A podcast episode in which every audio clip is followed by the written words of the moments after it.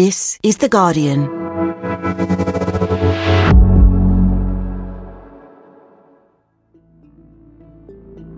Today, what lessons can Labour learn from Tony Blair's winning election campaign in 1997?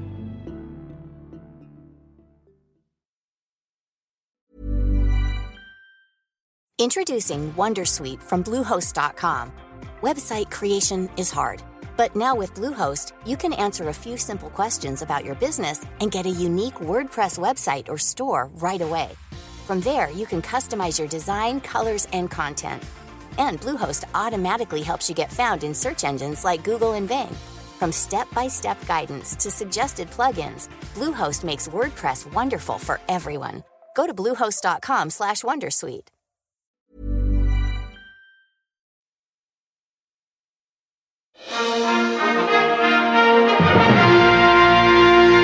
Good afternoon. The Prime Minister has gone to Buckingham Palace to ask the Queen to dissolve Parliament.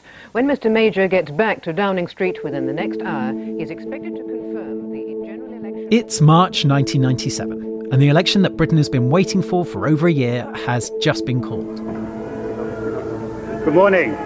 I'd like to formally confirm that I've seen Her Majesty the Queen this morning and sought her permission for a dissolution of Parliament and a general election on the 1st of May.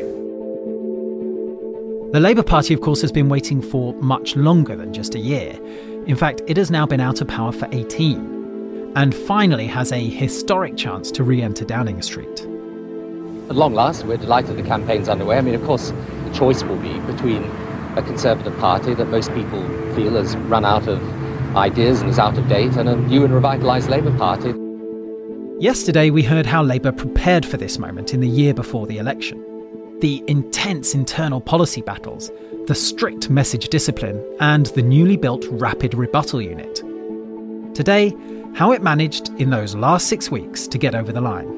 And what, if anything, Keir Starmer can learn from that.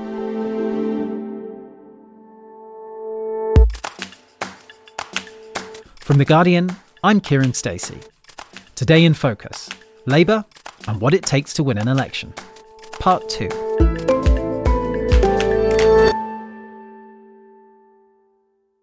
There's a danger when parties have been in opposition for so long that they start drowning in ideas. They overthink new policies. They send voters a barrage of offers. It's almost too much to take in.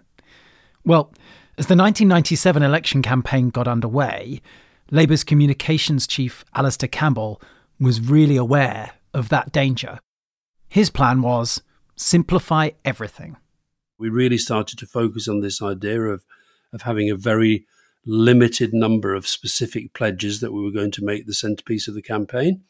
We ended up on five. I think there was various talk about three and seven and ten. And tonight, I'm giving you just five examples of the pledges we will make, pointers to the type of change we want. In each case, we say what we will do and how we will pay for it. There were big arguments about that. I remember at one point Gordon Brown saying that, you know, it's too limiting. You can't say there's just going to be five things that you're going to do. Um, having an argument with him and saying, well, we're not saying there's just five. We're saying these are the five that we're going to focus on. I want you to know what kind of people we are, what kind of government we'd be. I would also like to give you one of these cards. It spells out these early pledges that we're making tonight. Keep it so that you know what you are voting for. And if we win, keep it to make sure we deliver on what we promise. I mean, I felt that for weeks, if not months, certainly day and night, the hammering out of these pledges just never stopped. People never gave up. That's Peter Mandelson. At the time, he was the campaign chief. People talk of an iterative process, crikey. I mean, this, this sort of iterated uphill, down dale, day and night, weekends in, weekends out. People had so many different ideas and formulations and priorities. I remember the pledges as being a really agonizing process. David Miliband, he was the author of the 1997 manifesto. Because every word mattered, every word about the policy, every word about how it would be paid for. And it was a real uh, challenge for us as policymakers, policy advisors, because it had to be your sharpest policy, but it also had to be symbolic policies. It couldn't be the limit of what you did. People sometimes say now, oh, well, you only promised five things. I mean, that's nonsense. The point of the five pledges was that they were symbolic of the different kind of country and different kind of politics that we wanted. Here is Peter Mandelson, whose political career, I suppose, has been building up to this point in the Labour Party, has it? For 10 years or more, I think uh, I've been waiting for this moment. Uh, but there's still six weeks, very hard work to do. We're going to earn every single vote we get on polling day on May the 1st. We think we can produce, create better schools from which everyone can benefit. A health service which is there. Uh, in the end, they were quite simple. They were class sizes reduced, they were fast track punishment for persistent young offenders, the cutting of the waiting list in the NHS, there was the uh, windfall levy that would pay for under 25s to get them off benefit and into work. And then finally, the one that was hardest of all was the one that concerned the economy uh, and tax. That was eventually agreed after many, many formulations and a lot of backing and forthing between Tony and Gordon and their teams. The no rise in income tax, the cut in VAT on heating, and then this sort of wonderful, sort of broad aspirational statement in which uh, we said inflation and interest rates would be as low as possible. I'm not sure that we would get away with such a lack of specificity now. discuss these things, but these are generalizations. In six and a half weeks of campaign, you're going to get tested on each of those politics, policies to destruction, aren't good. you? Good, good, good.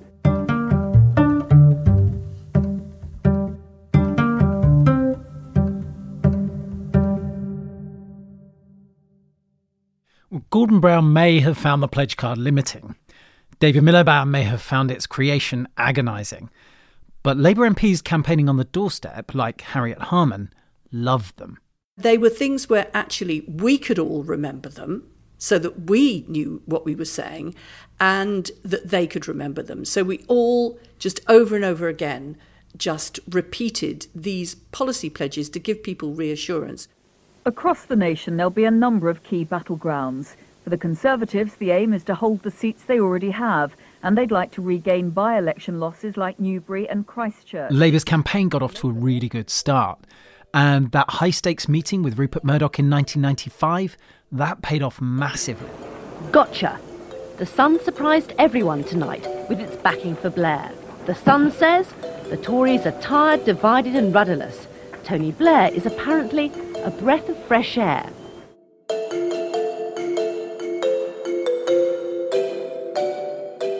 Could you tell me what party you are going to be supporting in this election? I will be supporting the Labour Party. Why is that? Because I hate the Tory party.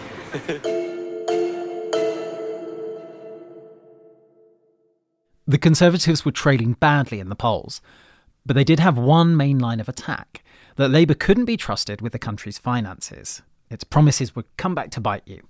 Under Blair, they said taxes would have to rise. Without roots, Labour are blown all over the place. Imagine what they'd be like in government. When spending pressures grow, Labour would collapse. This would mean higher taxes and higher mortgages. Liam Byrne remembers it well. There was this famous moment where the Tories landed their big spending bombshell thing, and that was the first real test of the rapid rebuttal system in action. And within three or four hours, we'd got out a full line by line rebuttal of it. And so the story then became not the Tories' bombshell, but, you know, my goodness, haven't Labour got their act together? But it wasn't enough just to defend themselves against the Tories. Labour wanted to be more proactive than that. Although they mostly stuck to five simple policies to remember, they also wanted to dominate the news agenda, what they called the media grid, as much as they could. So if there was a day where there was no big speech or event planned, they'd come up with something as a way of getting attention. Uh, we had time to invent the National Endowment for Science, Technology and the Arts because we had a space on the grid. So, sorry, you invented that because you had a space on the grid. How did you manage to do that? Well, there was a space on the grid, and so uh, our task was you better come up with something really good because we've got to have something new to say. The proceeds of the Millennium Lottery had not been allocated. So we suddenly thought, right, what are we going to spend this on? And it was 250 million pounds, so it was not a joke.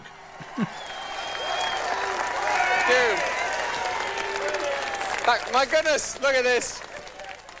Good afternoon. And it seemed to be working. Labour MPs across the country could say that they really started to feel something happening. Tell me about the campaign then. What was it like on the doorstep? Were people excited? It was absolutely phenomenal. All you had to do is put on a Labour rosette, get off a train at some station at what was regarded as a marginal seat, and people would come up to you in the street and say, We're voting for Tony Blair. So, you know, you could hardly get to the door to knock on the door to ask people what they were going to vote because they'd like throw open the doors when they saw you were in their road and say, We're going to vote for you. It was an incredible time of affirmation. It was like, we're going to have you now, and we want you to do what the country needs. Oh, we got some Tories over there. No, no. No, no. I'm all in favour of endangered species. I do remember on the day before the election, we were all dismissed and sent off to unwinnable seats. I went to Enfield Southgate, where Stephen Twigg was a candidate, and I, I walked up this enormously long drive with him. It was a street with house names rather than numbers, so not typical Labour heartland. And the person at the door, the woman at the door, was just, you know, yeah, I'm with you. I want Portillo out. And I thought, oh my goodness, this is something really, there's something really happening. Live at five with Bob Friend and Lisa Aziz. Very good afternoon to you. For the past 45 days, they've had their say. In 14 hours from now, you'll be able to have yours. The party In my own today, constituency, which I only was in briefly on election day in 1997, literally there was queues at the polling station. This was in Camberwell and Peckham, which was a safe Labour seat. There was no question of it changing hands. Yet people were like in droves queuing to vote. Well, the Labour leader has finally come home to the tranquility of County Durham after the longest and most relentless election campaign in modern times. But I think that the moment when the exit poll came out, that just, you know, blew all the swingometers off the chart. There it is, 10 o'clock, and we say Tony Blair is to be Prime Minister and a landslide is likely. And reaction from Sedgefield already down there on the right in the Labour Club, all applauding there. Conservative Party headquarters, rather more sombre scenes. To serve as the member for the Sunderland South constituency. And this is the swing, the key figure we're waiting for, an 11% swing from Conservative to Labour, and that broadly confirms what our exit poll was telling us. We're in line for a Labour landslide.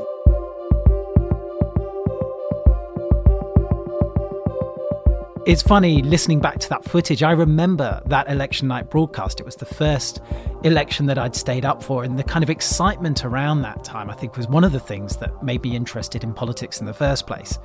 I remember as the results were coming in from constituencies all over. There were old Labour heartlands, there were supposedly safe Southern Tory seats, there were Midland marginals. It was just Labour win after Labour win. That tells it all. The smile on her face. This is a seat that's never fallen to Labour. Crosby should be safe for the Conservatives. Falls on an 18% swing from Conservative to Labour. So Basildon deserts the Conservatives and goes Labour. And just look at the swing in Basildon. The night itself, you know, I remember there was one part of the night when we were at Sedgefield at the Count.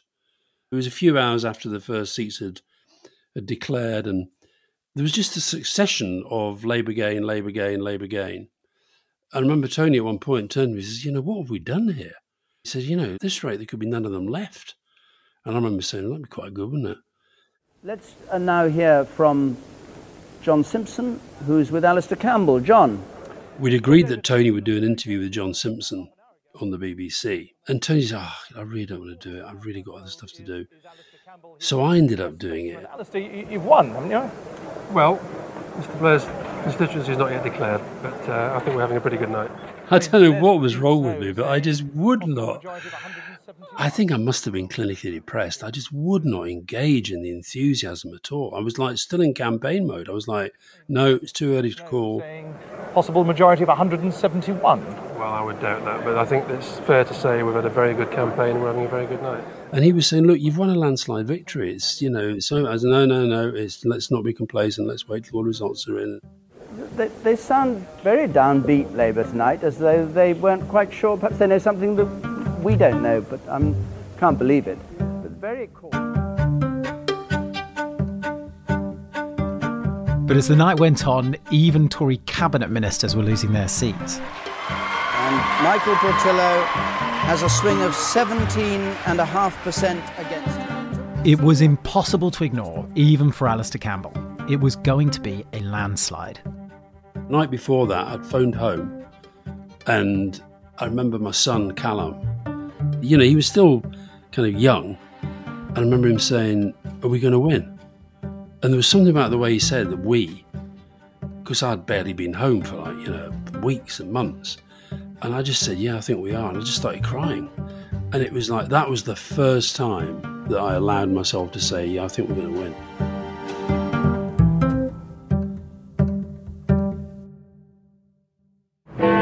Labour landslide sweeps Blair into Downing Street.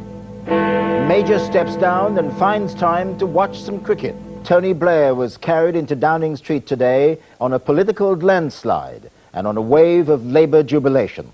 He'd have a majority in the Commons of 179, Labour's best result ever. We were pretty stunned. Uh, it was pretty, uh, pretty extraordinary. And then the festival hall, sun comes out, new dawn has broken, so it was pretty pretty amazing, pretty special. A new dawn has broken, has it not? After a long journey down south, Blair, along with many of his top team, would finally get to celebrate in front of thousands of supporters at the Royal Festival Hall in London as the sun came up over the Thames on May the 2nd, 1997. We always said that if we had the courage to change, then we could do it, and we did it. It was euphoric. You know, if you've been dedicating yourself 24 7 from 1982 to having a Labour government again, it was like Tony said, is that it's no longer the time to talk, this is the time to do. Suddenly, we weren't just complaining, we could put things into action so that we didn't just have to complain about Clause 28, you know, which prevented any discussion of homosexuality in schools. We could just abolish it. Tony then was saying to us, Look, don't be doing any celebrating. And I was like, Not celebrating. you know, I've been in opposition since 1982. I have voted in that division lobby and never once won a vote from 1982 to 1997 and now we've got a landslide, and I'm not to celebrate. We have been elected as New Labour, and we will govern as New Labour.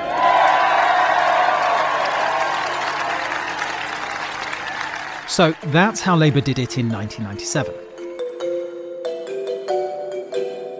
Coming up, what do those who were around Blair say about how Labour can replicate what they managed to pull off?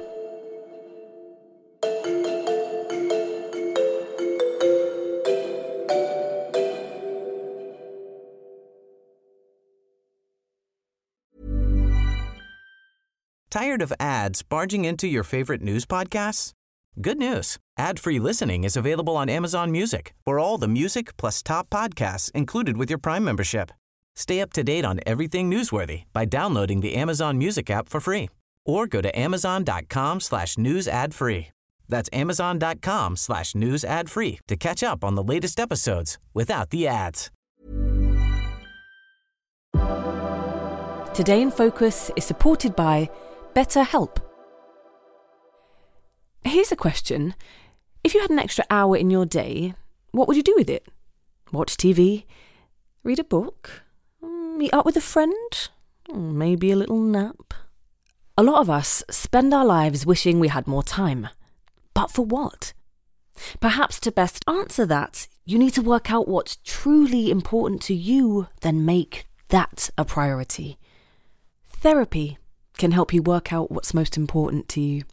It isn't just for those who've unfortunately experienced trauma in their lives. Therapy can be helpful for learning positive coping skills and for setting boundaries. It can empower you to be the best version of yourself. If you're thinking of starting therapy, give BetterHelp a try. It's entirely online and designed to be convenient, flexible, and suited to your schedule. Just fill out a brief questionnaire to get matched with a licensed therapist and switch therapists anytime for no additional charge. Learn to make time for what makes you happy with BetterHelp. Visit betterhelp.com slash todayinfocus today to get 10% off your first month. That's betterhelp, H-E-L-P dot com slash todayinfocus.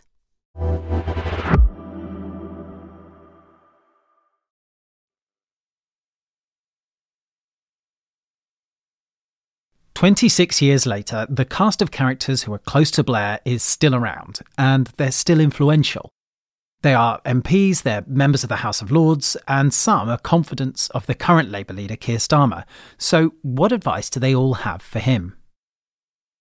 I think you've got to be very, very careful not to over interpret previous campaigns. I think you've you've really got to write your own look, the the similarities and some of the comparisons are obvious, and they're going to be made.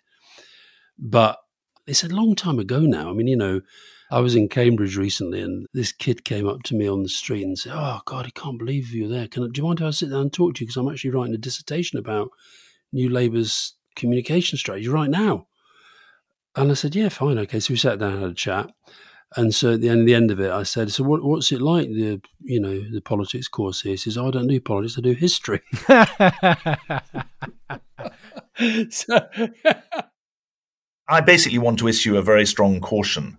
I think that uh, the caution has two elements. One, this isn't the 90s. 2023 is not 96. Uh, the condition of the country, the condition of the economy, the condition of politics is different and secondly, there's got to be modesty. We didn't get everything right, and it, it can't become a template that just becomes the, the, the way of doing everything. I would never say that. I think that um, you can learn from it, but I, I'm very struck that some of the challenges facing the country are much more like the 70s than the 90s, and that some of the opportunities are much more like the 60s than they were the 70s. So I hope that those of us who were there in the 90s don't fall into the trap of saying that there's only one way to do this.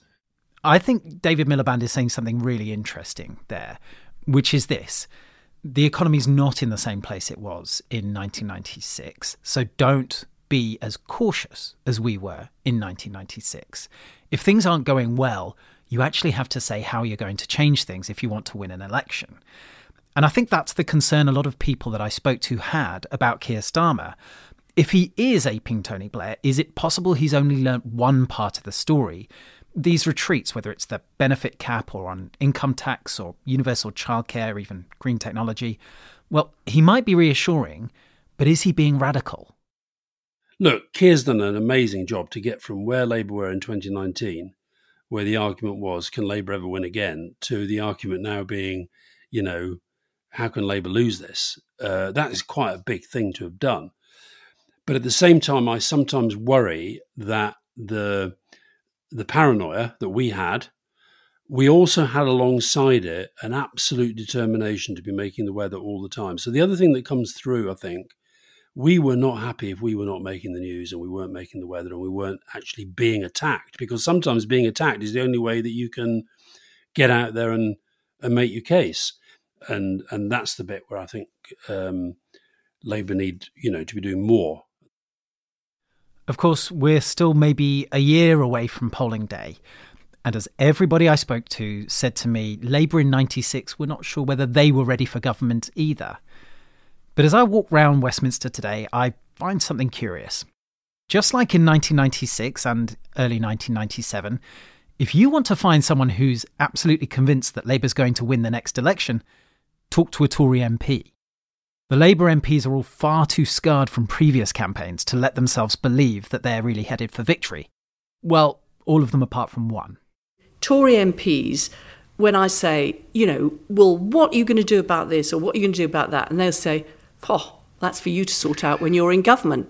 So they are talking about, they're already in the zone of Labour in government, but our front bench team and our MPs are not in that zone because they know there is the hurdle to get over, which is a general election. However, as an MP who's retiring, I feel incredibly optimistic. I somehow don't feel I have to be anxious and apprehensive. I really do feel that we've got every chance of winning. So I'm definitely going to be celebrating this time. That's it for today. My thanks to Peter Mandelson, to Alastair Campbell, David Miliband, Harriet Harman, and Liam Byrne. You can follow Keir Starmer's speech and the rest of Labour's party conference here in Liverpool as it happens on theguardian.com. I'll be back to discuss it all tomorrow. I'm Kiran Stacey. This episode was produced by Lucy Hough and Sammy Kent. The sound designer was Rudy Zygadlo. The executive producer was Phil Maynard. Thanks for listening.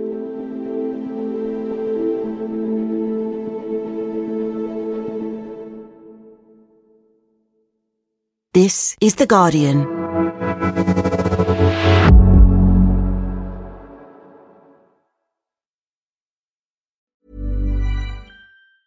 Tired of ads barging into your favorite news podcasts? Good news. Ad-free listening is available on Amazon Music for all the music plus top podcasts included with your Prime membership. Stay up to date on everything newsworthy by downloading the Amazon Music app for free or go to amazon.com slash news ad free. That's amazon.com slash news ad free to catch up on the latest episodes without the ads.